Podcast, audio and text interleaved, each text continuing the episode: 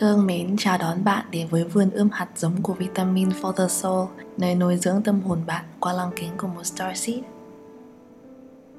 Qua tiêu đề chắc bạn cũng biết tập podcast hôm nay mình muốn giới thiệu tới mọi người điều gì. Dù mình chắc là đã có nhiều người biết tới bốn nguyên tắc này rồi, nhưng mình vẫn muốn đào sâu thêm một chút qua góc nhìn của Ấn Độ giáo và tất nhiên là qua góc nhìn của bản thân mình để bạn có thêm sự tích cực và nhẹ nhàng hơn, nhất là khi bạn đang trải qua các bài học khó khăn trong cuộc sống. Bốn nguyên tắc tâm linh của Ấn Độ giáo đó là thứ nhất, bất cứ người nào bạn gặp trong đời cũng là đúng người mà bạn cần gặp. Thứ hai, bất cứ điều gì xảy ra thì đó chính là điều duy nhất có thể xảy ra thứ ba, trong mỗi khoảnh khắc, mọi sự đều bắt đầu vào đúng thời điểm.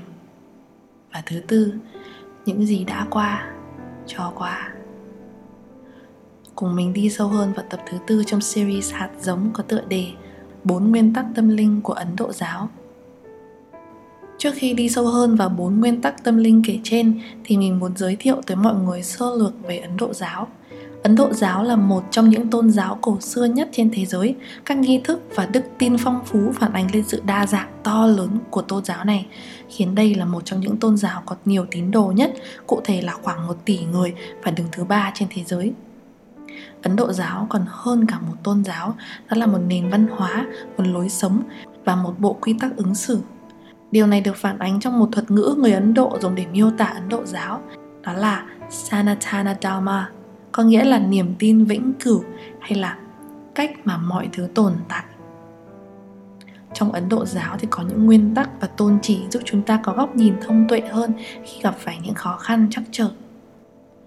Với nguyên tắc đầu tiên, every person that comes into your life is the right person. Tạm dịch là bất cứ người nào bạn gặp trong đời cũng là đúng người mà bạn cần gặp. Chắc hẳn là bạn đã từng nghe hai câu này hữu duyên thiên lý năng tương ngộ, vô duyên đối diện bất tương phùng. Thật đúng là nếu chúng ta không có đủ duyên á, thì thật khó để có thể gặp được nhau. Hôm vừa rồi thì khi mình thiền thì xin thông điệp cho một câu hỏi của bản thân á, thì người thầy của mình có nói rằng, mọi mối nhân duyên đến với nhau đều có ý nghĩa cả. Vậy đấy, người ta cứ gắn trong một sự nuối tiếc của một mối quan hệ tình cảm bằng câu là, đúng người sai thời điểm thế nhưng sự thực là cái người đó meant to be tới bên bạn ở cái thời điểm tồi tệ và khó khăn đó để làm những tổn thương đang ngủ trong bạn trỗi dậy. Và chỉ có như vậy mới làm bạn nhận ra vô cùng nhiều bài học để cho linh hồn bạn phát triển. Người đó không đến sai thời điểm, mà chỉ có ta lầm tưởng là thời điểm đó sai mà thôi. Chắc bạn cũng đã từng nghe qua câu nói của Marilyn Monroe rằng, If you can't handle me at my worst then you sure as hell don't deserve me at my best. Tạm dịch là nếu bạn không chịu đựng được tôi khi tôi ở thời điểm tồi tệ nhất của bản thân thì bạn chắc chắn không xứng đáng ở bên tôi khi tôi ở phiên bản tốt nhất. Dù cũng có phần đúng, nhưng đối với mình thì câu nói này lại chứa đựng nhiều sự tổn thương từ những người nói ra nó, cộng thêm một chút cái tôi trỗi dậy nữa.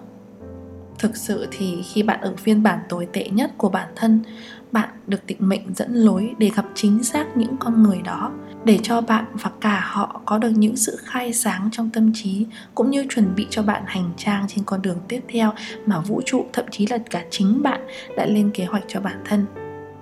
Và cũng như vậy, khi bạn ở cái phiên bản tốt nhất của mình, bạn cũng được định mệnh dẫn lối gặp chính xác những con người khác để hành trình phía trước của bạn rộng mở hơn có những người định mệnh để họ và ta ở bên nhau, đồng hành cùng nhau qua nhiều thăng trầm. Thật trân quý tình bạn hay tình cảm đó ở họ và ngược lại. Nhưng có những mối quan hệ chỉ đủ duyên để gặp nhau ở từng giai đoạn khác nhau trong cuộc sống của ta mà thôi.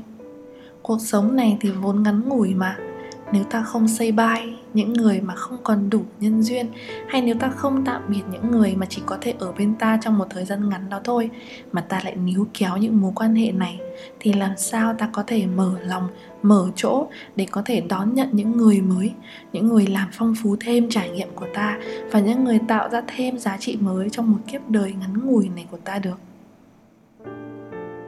Cũng như đức đạt lai lạt ma từng nói cho dù người bạn đã từng giúp hay kỳ vọng có khiến bạn tổn thương nặng nề đi chăng nữa, hãy vẫn nghĩ rằng họ là người thầy tuyệt vời nhất đối với bạn để mình lấy một ví dụ sâu sắc hơn nữa nhé các bạn có biết tại sao nhà sư lại đi khất thực không? Khoảng năm 2017 thì mình có sang Thái Lan và vào một buổi sáng sớm thì mình có bắt gặp hình ảnh một vị thầy đi chân trần Thầy ôm chiếc bình bát và bước đi thật chậm rãi, khoan thai qua các nhà dân. Và cũng từng tự hỏi bản thân mình câu này. Khất thực là truyền thống quý báu ba đời chư Phật Và Đức Phật Thích Ca Mâu Ni cũng là người thừa kế truyền thống ấy. Khất thực nghĩa là đi xin ăn. Đây cũng là một trong 13 pháp tu khổ hạnh đầu đà cao quý, không chỉ để nuôi thân mạng, có sức khỏe tu tập, tiến tu đạo nghiệp mà còn với mong nguyện cao thượng là gieo duyên, giúp cho nhân dân, Phật tử có cơ hội để gieo trồng được hạt giống thiện lành và ngôi tăng bảo.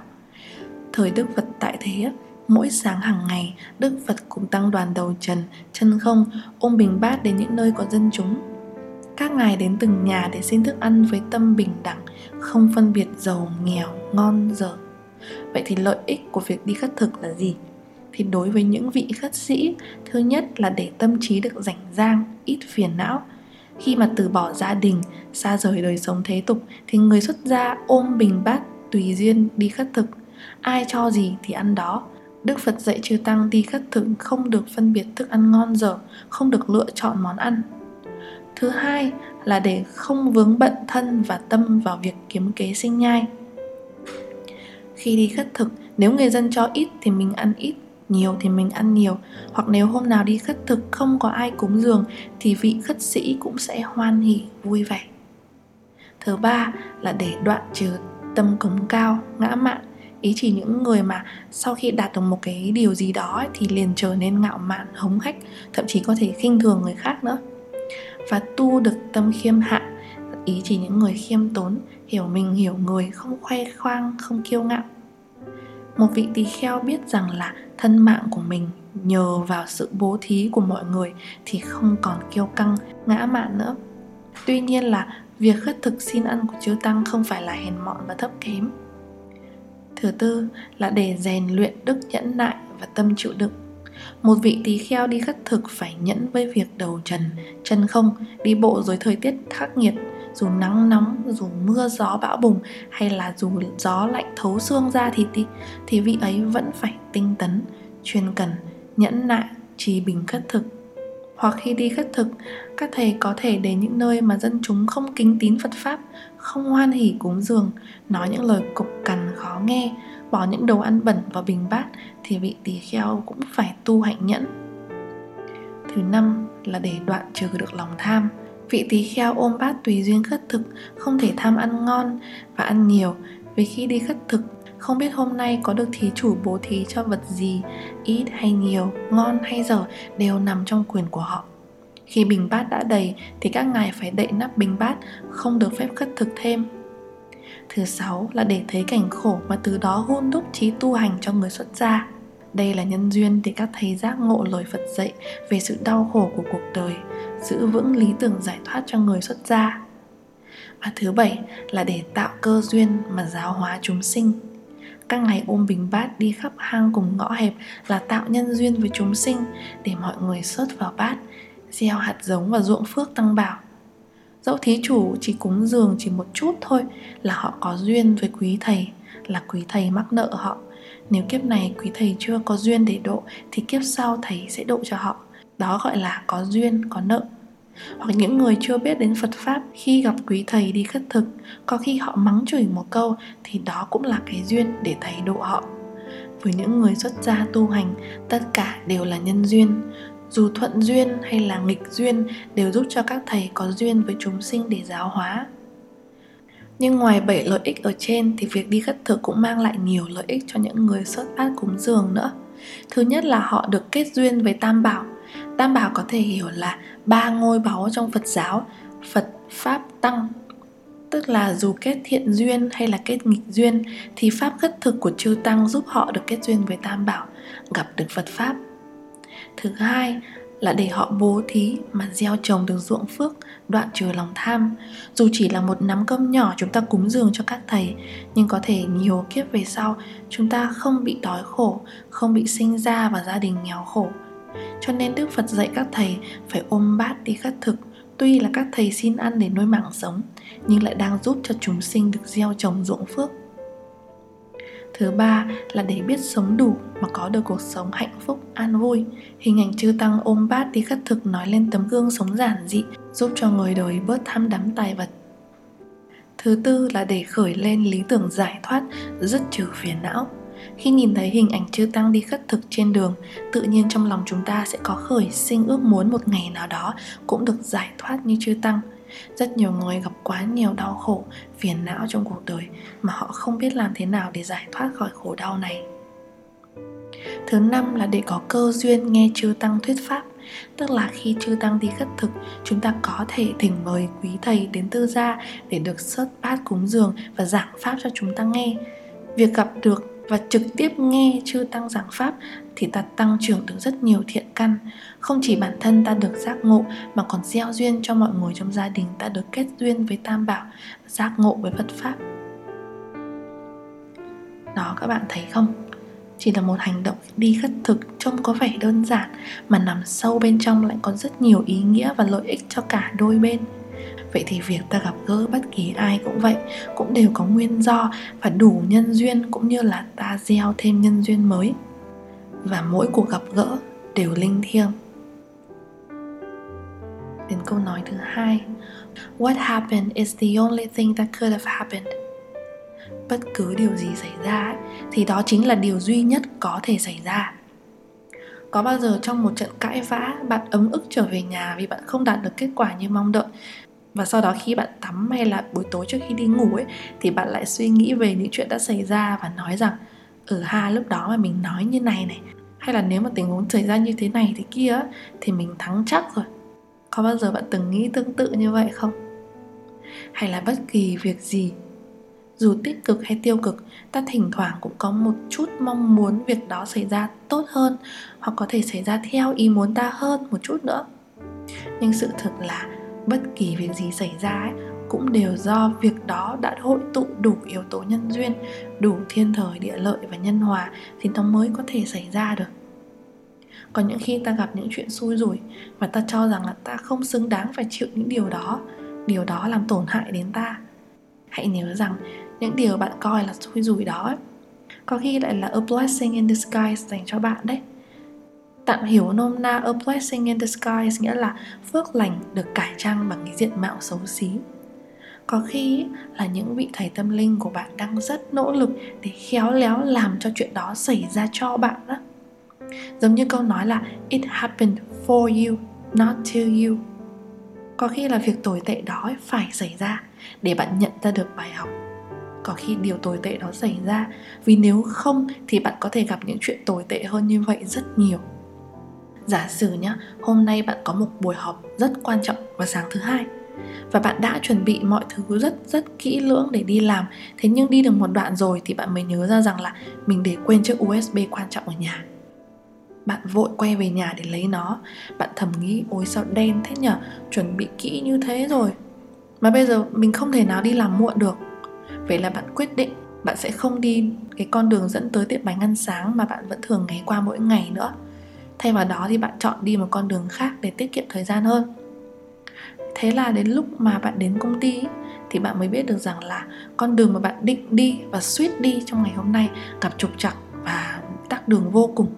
Và nếu như bạn đi cái con đường như mọi khi thì có thể là bạn đi làm trễ đến cả tiếng đồng hồ mất việc bạn có biết đến vụ tắc đường đó là để bạn nhận ra rằng là mình đã may mắn đến nhường nào nhưng đôi khi trong cuộc sống ấy không phải lúc nào ta cũng biết được chuyện đã có thể tồi tệ hơn đến mức độ nào nếu ta không gặp phải cái sự cố quên usb kia.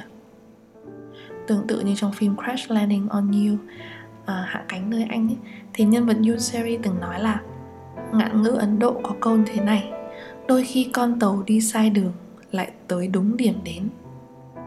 Chính Yoon Seri cũng có muốn hạ cánh chiếc dù của mình xuống Bắc Triều Tiên đâu cơ chứ? Nhưng nếu không như vậy thì chúng ta cũng đâu có phim để xem. Bạn cũng là Yoon Seri của chính cuộc đời mình đó. Dù ban đầu ta gặp chuyện ta coi là um, đen đủ đường thế nhưng ta đâu biết rằng là con đường này dẫn ta đến được một nơi đẹp đẽ vô cùng. Vậy nên á nếu bạn biết hay nếu bạn đang có niềm tin rằng là chính bạn đang nhận được những phước lành đang được cải trang thành sự đen đủi sự tồi tệ đó đi thì bạn có thầm cảm thấy biết ơn cuộc sống nhiệm màu này nhiều hơn nữa không? Câu nói thứ ba, whenever something begins is the right moment for it to begin. Bất cứ khi nào một điều gì đó bắt đầu đều là đúng thời điểm để nó bắt đầu xảy ra. Hay nói cách khác thì, trong mỗi khoảnh khắc, mọi sự đều bắt đầu vào đúng thời điểm. Người ta thường hay nói là, không bao giờ là quá muộn để bắt đầu làm gì. Nó cũng giống như việc là mỗi bông hoa đều có tốc độ tăng trưởng và có mùa nở hoa riêng. Trong một vườn hoa có đủ hàng trăm loài ta không thể ép chúng nở rộ cùng một lúc được. Làm vậy là ta đang đi trái lại với tự nhiên mà. Trong Phật giáo có bốn sự thật rốt ráo về khổ, về nguyên nhân khổ, về diệt khổ và về con đường diệt khổ, gọi là tứ diệu đế hay là tứ thánh đế. Thì trong một đoạn kinh có bao gồm 8 loại dukkha, tạm hiểu là khổ. Mặc dù là nếu mà chỉ dùng từ khổ thôi thì vẫn chưa bao quát hết được nghĩa của từ dukkha. Thì trong đó có một câu là cầu bất đắc là dukkha tạm hiểu là khi ta mong cầu mà không có được thứ gì đó ấy, thì ta cũng cảm thấy khổ mình đã có một tập nói về divine timing bạn có thể nghe tham khảo về tập đó nhưng một lần nữa thì mọi việc xảy ra đều phải hội ngộ đủ các yếu tố cần và đủ thì một chuyện gì đó mới có thể xảy ra được. Dù chuyện đó ta coi là phước hay là họa. Nói qua về Divine Timing ở tập này Hay còn gọi là thời điểm thần thánh, thời điểm thiêng liêng á, Thì giả sử nhá, khi ta mong cầu muốn có được một khoản tiền Nhưng ta không cố gắng và không chăm chỉ để làm có được số tiền đó Thì làm sao mà lời mong cầu của ta thành hiện thực được? Đúng là có đôi khi ta có làm việc chăm chỉ có làm việc năng suất hơn rất nhiều nhưng vẫn chưa có được số tiền hay chưa có được cái thành tựu ta mong muốn. Thì đó là vì ta còn cần chờ đợi thêm divine timing. Ta còn cần một hay một vài yếu tố khác để tạo điều kiện cho điều ta mong muốn bắt đầu. Rồi đến cuối cùng khi mà bạn đạt được cái thứ bạn hằng mong muốn đó ấy, và thậm chí là mãi đến tận sau này bạn sẽ nhận ra được rằng là um, đúng là nếu như mình nhận được thứ này sớm hơn hay muộn hơn đều không phù hợp, vì lúc đó nó có chuyện nọ, nó có chuyện kia. Mà phải là tại đúng cái thời điểm đó mình nhận được điều đó mới là đúng, thậm chí là mới là may mắn. Khi ta sống với sự có mặt ở hiện tại, ta hoàn toàn có thể nhìn rõ ra bức tranh rộng lớn hơn của mọi nhân duyên đến với ta. Rằng là chỉ có thể tại cái thời điểm này, chuyện này mới có thể xảy ra được nó xảy ra sớm hơn hay muộn hơn á, đều sẽ không mang lại kết quả tốt cho cả một cái hành trình này được bạn có thể đã từng nghe qua cái từ hiệu ứng cánh bướm, đúng không? Tiếng Anh nó gọi là butterfly effect. Thì đối với những ai chưa biết tới thì hiệu ứng cánh bướm là một cụm từ để miêu tả cái khái niệm trong lý thuyết hỗn độn về nhạy cảm của hệ thống đối với điều kiện gốc. Nhà toán học Edward Norton Lawrence là người khám phá ra hiệu ứng này. Khi thực hiện mô phỏng các hiện tượng thời tiết thì Lawrence nhận thấy ra rằng là một thay đổi nhỏ của dữ liệu đầu vào, tức là khi ông thử làm tròn các con số ấy, dẫn đến một sự thay đổi lớn tới kết quả. Tên gọi hiệu ứng cánh bướm bắt nguồn từ hình ảnh ẩn dụ là một cơn bão chịu ảnh hưởng của một con bướm nhỏ bé đang vỗ cánh ở một nơi nào đó rất xa cơn bão. Thêm vào đó thì vật lý lý thuyết cao cấp đã chứng minh được rằng là vạn vật trong vũ trụ này đều phụ thuộc và tương tác với nhau một cách tinh tế. Vậy nên đôi khi á, ta cần chờ một chú bướm nhỏ xinh nào đó vỗ cánh thì cơn bão nó mới xảy ra ở tại nơi đó vào đúng thời điểm đó được mọi thứ sẽ tự bắt đầu xảy ra khởi xướng ở một cái thời điểm mà nó nên như vậy dù ta mong cầu nó đến sớm hơn hay ta cầu xin nó đừng đến nếu nó phải đến nó cũng vẫn sẽ đến. Ca sĩ Miley Cyrus từng có một bài hát về bố cô ấy. Lời bài hát dễ thương vô cùng mà đến tận bây giờ mình vẫn còn luôn cảm thấy được an ủi khi nghe. Đó là bài Butterfly Fly Away. Nội dung bài hát nói về một người bố rất yêu thương và luôn chăm sóc cho con gái. Và rồi nhận ra rằng cô con gái nhỏ bé này, đến một ngày nào đó, từ sâu bướm sẽ phá kén ra và trở thành một chú bướm xinh đẹp và bay đi khỏi nơi đây trong đó có một đoạn như thế này Caterpillar in the tree How you wonder who you'll be. Can't go far, but you can always dream. Wish you may, and I wish you might. Don't you worry, hold on tight. I promise you that there will come a day. Butterfly fly away. Tạm dịch là Sâu bướm kia ở trên cây hẳn đang thắc mắc mình sẽ trở thành ai dù không thể bay xa nhưng chú luôn có thể mơ ước. Chúc chú đạt được mọi mơ ước của mình. Đừng lo nhé, hãy bám thật chắc vào. Tôi hứa với chú rằng sẽ có một ngày Chú bướm sẽ bay đi thật xa. Và cuối cùng là câu nói When something is over, it's over. Bất cứ khi nào một chuyện kết thúc là nó đã kết thúc rồi.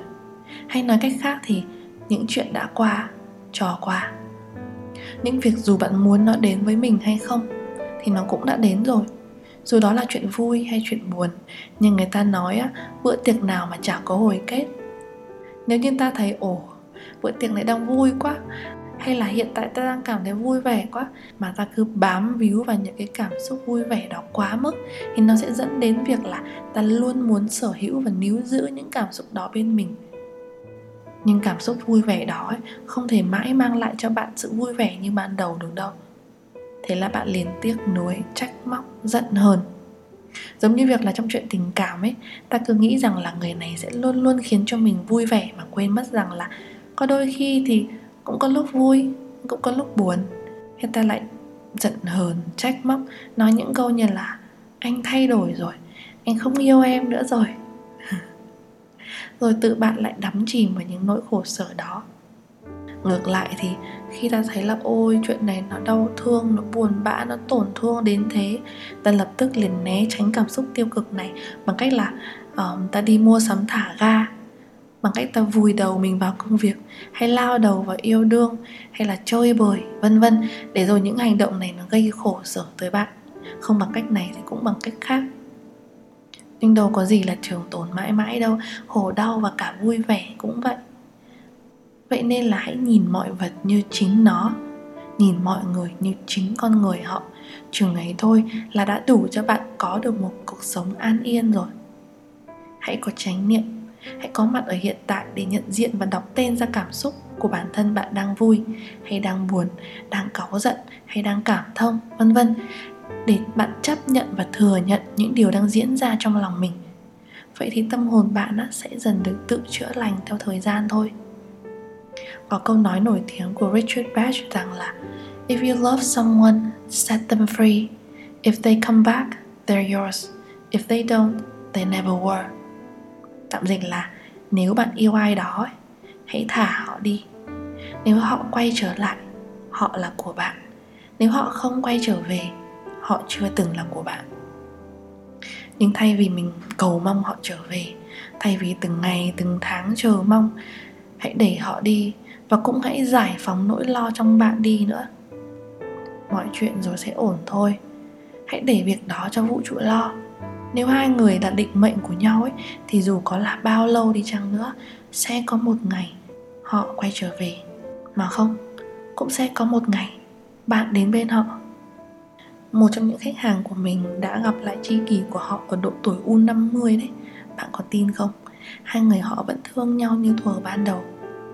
Hay chính người thân của mình đến gần cuối cuộc đời mới gặp được người gọi là định mệnh đó. Và ngược lại là cũng có những người mà ta cứ ngỡ là họ sẽ đi cùng ta đến cuối cuộc đời này. Nhưng người ấy giờ lại có một cuộc đời, một hành trình mới với một người khác vậy nên là ở thời điểm hiện tại cho dù chuyện này đã qua đi rồi hay là đã tạm thời qua đi rồi, đừng suy nghĩ về nó quá nhiều nữa. Hãy nhận diện nó, nhận diện cảm xúc của bạn. Hãy cứ cho nó qua đi và mở lòng. Hãy welcome mọi điều tốt lành đến với bản thân mình nhé. Trong tiếng anh thì có một cụm từ khá là hay, đó là water under the bridge. Thì dịch nghĩa đen, cụm từ này nghĩa là nước chảy qua dưới cây cầu nhưng định nghĩa thực sự của nó theo từ điển Cambridge, nói về là những vấn đề ai đó đã từng có trong quá khứ mà giờ họ không còn lo lắng về nó nữa, vì chuyện đó dù sao cũng đã xảy ra rồi và giờ cũng không còn thay đổi được gì. Thì đúng là khi ta không thể thay đổi được quá khứ, nhưng ta cứ ôm ghì lấy nó chặt trong lòng, thì ta khó có thể có được cuộc sống hạnh phúc trọn vẹn được. Dù sao đi nữa những điều gây ra tổn thương cho bạn cũng đã xảy ra rồi. Làm gì có ai thay đổi được quá khứ chứ? Hãy thử chấp nhận sự thật rằng nó đã xảy ra. Cũng như thừa nhận rằng lúc đó ta đã cảm thấy tổn thương như thế nào. Chấp nhận rằng lúc đó ta cũng có những cái phản ứng không đáng tự hào cho lắm. Rồi tha thứ cho việc đó đi. Tha thứ cho người đó đi. Tha thứ cả cho chính bạn đi buông bỏ những gì không lành mạnh ta còn níu giữ. Thì dần dần ấy, trái tim và linh hồn bạn sẽ tự khắc được chữa lành mà thôi. Có lần mình đọc được đoạn này.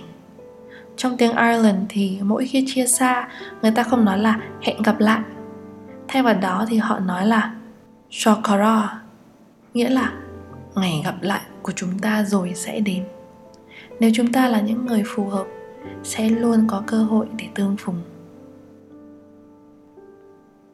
Ngoài ra, nhắc đến Ấn Độ giáo thì mình nghĩ tới 5 nguyên tắc và 10 tôn chỉ như sau. 5 nguyên tắc là Five Principles bao gồm Thứ nhất, Chúa Trời có tồn tại. Theo đạo Hindu thì chỉ có duy nhất một thần thánh tuyệt đối, một nguồn mà chứa đựng sự kết hợp các khía cạnh của mọi sự tồn tại trên đời này, được gọi là Absolute Divine hay là Absolute Om.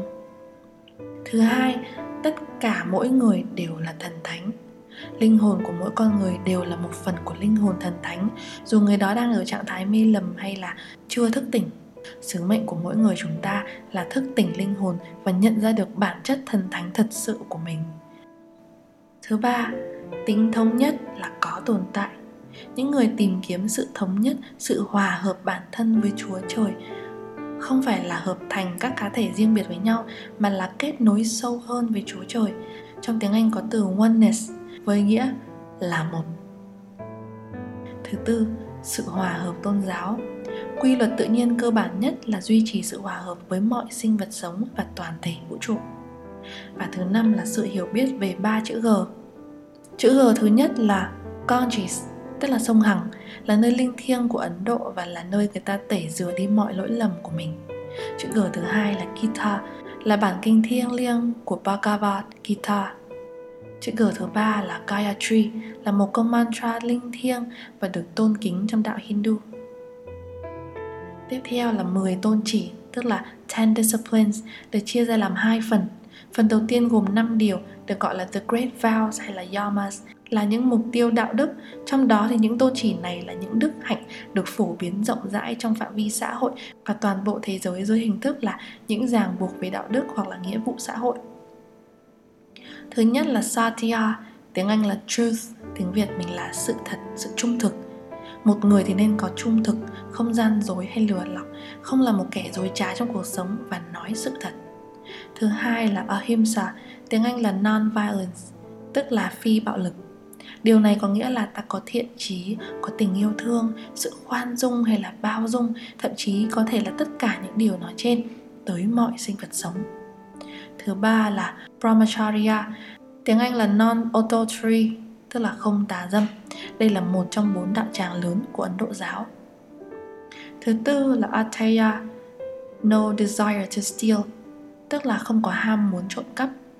Asteya không chỉ nói đến là hành vi trộm cắp đồ vật mà còn tránh để bị bóc lột tức là không tước đoạt hay là không lấy đi những gì thuộc về người khác cho dù đó là đồ vật, quyền lợi, quan điểm một người ngay thẳng tự đứng trên đôi chân của mình bằng sự chăm chỉ, trung thực và công bằng. Thứ năm là aparigraha, non-possessiveness, nghĩa là không sở hữu. Aparigraha để dân dạy những tín đồ sống giản dị, chỉ giữ những thứ thiết yếu về mặt vật chất đủ để duy trì cho các nhu cầu sống hàng ngày thôi. Tiếp theo là năm niyamas nằm cung cấp cho các hành giả Ấn Độ giáo các luật để phát triển kỷ luật tự thân cần thiết trong hành trình tâm linh. Thứ nhất là Shocha hay là Shuddhata, nghĩa là cleanliness, sự sạch sẽ. Tôn chỉ này nói đến sự thanh lọc bên trong và bên ngoài của cả cơ thể và cả của tâm trí nữa. Thứ hai là Santosh, contentment, sự hài lòng mãn nguyện.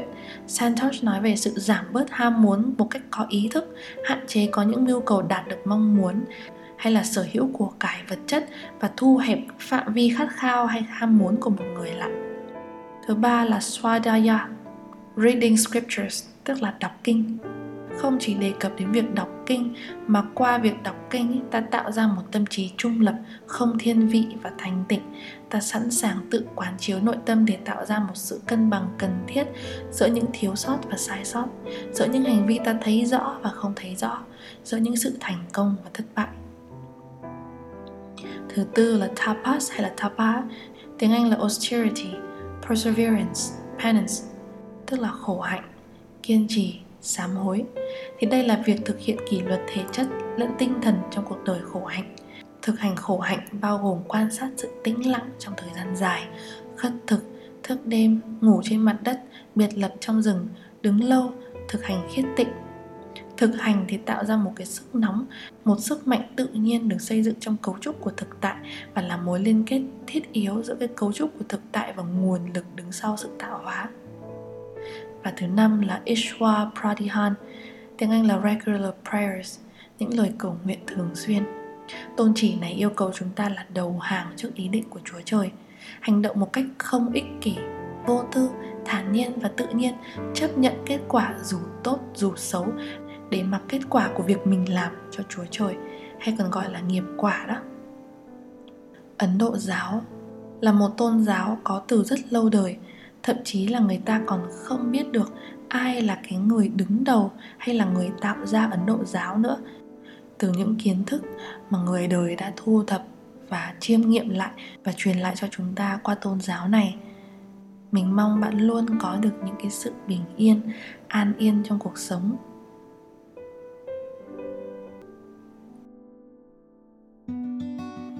Trong series hạt giống, qua tập thứ tư có tựa đề bốn nguyên tắc tâm linh của Ấn Độ giáo thương mến gửi tới bạn hoa mẫu đơn đỏ.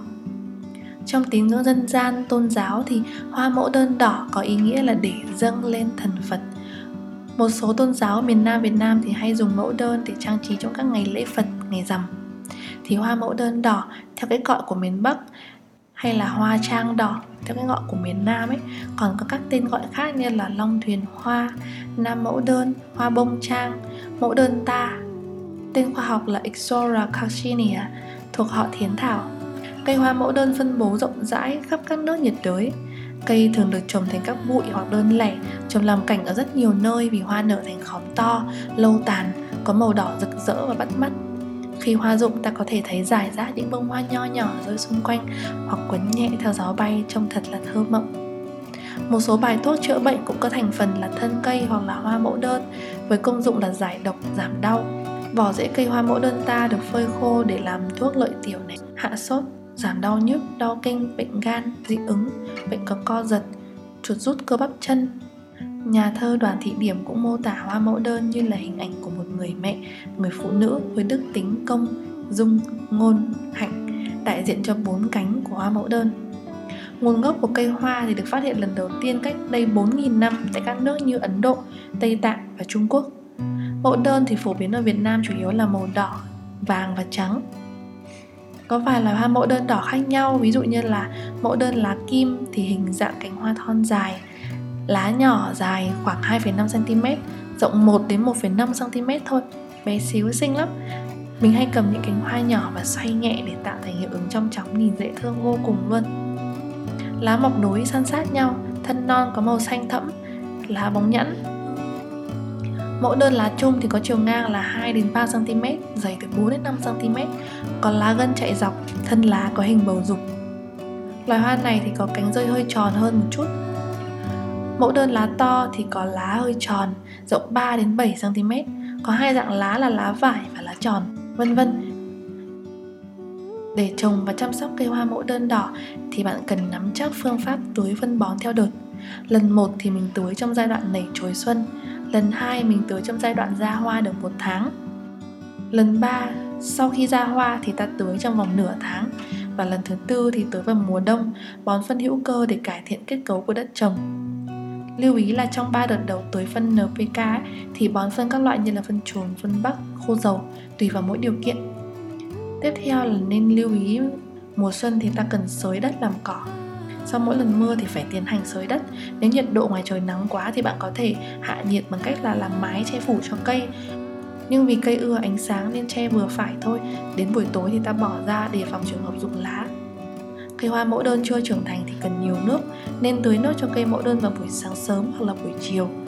Và ta cần cắt hết hoa khi hoa đã tàn để cây ra lồng mới. Ta cũng cần tỉa cành, ngắt lá khô mỗi khi trời mưa xuống, tránh tình trạng lá rơi xuống gốc, cây sẽ bị giữ nước và làm hỏng rễ cây, hoặc là có những cành khô không được tỉa sẽ mang lại mầm bệnh. Có bốn câu dân gian viết về hoa bông trang rất dễ thương như này Gió đưa gió đẩy bông trang Ai đưa, ai đẩy duyên nàng tới đây? Tới đây thì phải ở đây. Bao giờ bén rễ xanh cây hãy về. Ngoài ra thì chuyện kể rằng ngày xưa ở một làng miền núi có một bà mẹ. Bà mẹ sinh được 10 người con trai. Làng của người mẹ bị giặc chiếm đóng, Người cha của 10 người anh con trai thì bị giặc giết ngay từ ngày đầu tiên.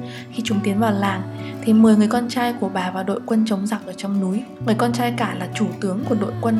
Đội quân này đã làm cho bọn giặc thất điên bát đảo Nhiều lần giặc mở những trận càn quét mà không sao tiêu diệt được đội quân của cái làng bé nhỏ ấy. Thế là tên tướng giặc sai quân bắt bà mẹ đến. Hắn bảo, Này mụ già, Mụ hãy khuyên các con mụ trở về đi ta sẽ cho con mụ làm tướng, bằng không ta sẽ giết mụ. Bà mẹ nhìn thẳng vào mắt tên tướng giặc và nói lớn, hỡi quân độc ác, hẳn nhà ngươi cũng có một bà mẹ. Mẹ ngươi chắc không bao giờ dạy ngươi phản bội lại quê hương.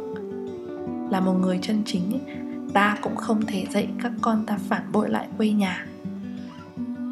Bọn giặc trói mẹ lên một ngọn đồi, rồi cho quân mai phục hòng bắt được những người con của mẹ đời cứu. Chúng bảo bà mẹ hãy đứng dậy mà gọi con chúng sẽ tha. Tiếng người mẹ nói lên, tiếng người mẹ vọng lên. Hỡi các con của mẹ, hỡi những người con của quê hương. Ta nhân danh người mẹ, ra lệnh cho các con không được vì ta mà phản bội quê hương. Mệnh lệnh của người mẹ là mệnh lệnh trái tim, mệnh lệnh của tình yêu vĩ đại mệnh lệnh đó lan khắp núi rừng. Bọn giặc run sợ, những người con của mẹ thì thêm sức mạnh chiến đấu. Giặc bịt miệng bà mẹ, chúng đổ nhựa thông và nhựa chám lên đầu bà và châm lửa đốt, ngọn lửa cháy sáng cả một vùng. Khi bọn giặc đi rồi, dân làng lên đồi tìm chỗ bà mẹ bị hành hình. Người ta tìm thấy trái tim của người mẹ vẫn nguyên vẹn và nóng bỏng. Dân làng chôn mẹ ngay trên đỉnh đồi. Đêm đêm từ ngôi mộ, trái tim mẹ vẫn phát sáng cả một vùng trời mùa xuân đến. Từ ngôi mộ, trái tim ấy mọc lên một cây cây. Cây ra hoa, bông hoa đỏ chót hình ngọn lửa bốc lên từ trái tim người mẹ. Và cũng từ ngày ấy có một loài hoa mang tên mẫu đơn. Cây hoa tượng trưng cho người mẹ đã chiến đấu bằng cả một trái tim. Sự quả cảm và tình yêu vĩ đại đó của người mẹ luôn đỏ thắm và sáng rực rỡ mong rằng bạn cũng có phần nào có được sự dũng cảm trong nội tâm và phát triển sự thông thái của bản thân kể cả trong những tình huống khó khăn nhất. Như những bông hoa mẫu đơn đang nở rộ dưới mùa hè nắng gắt vậy.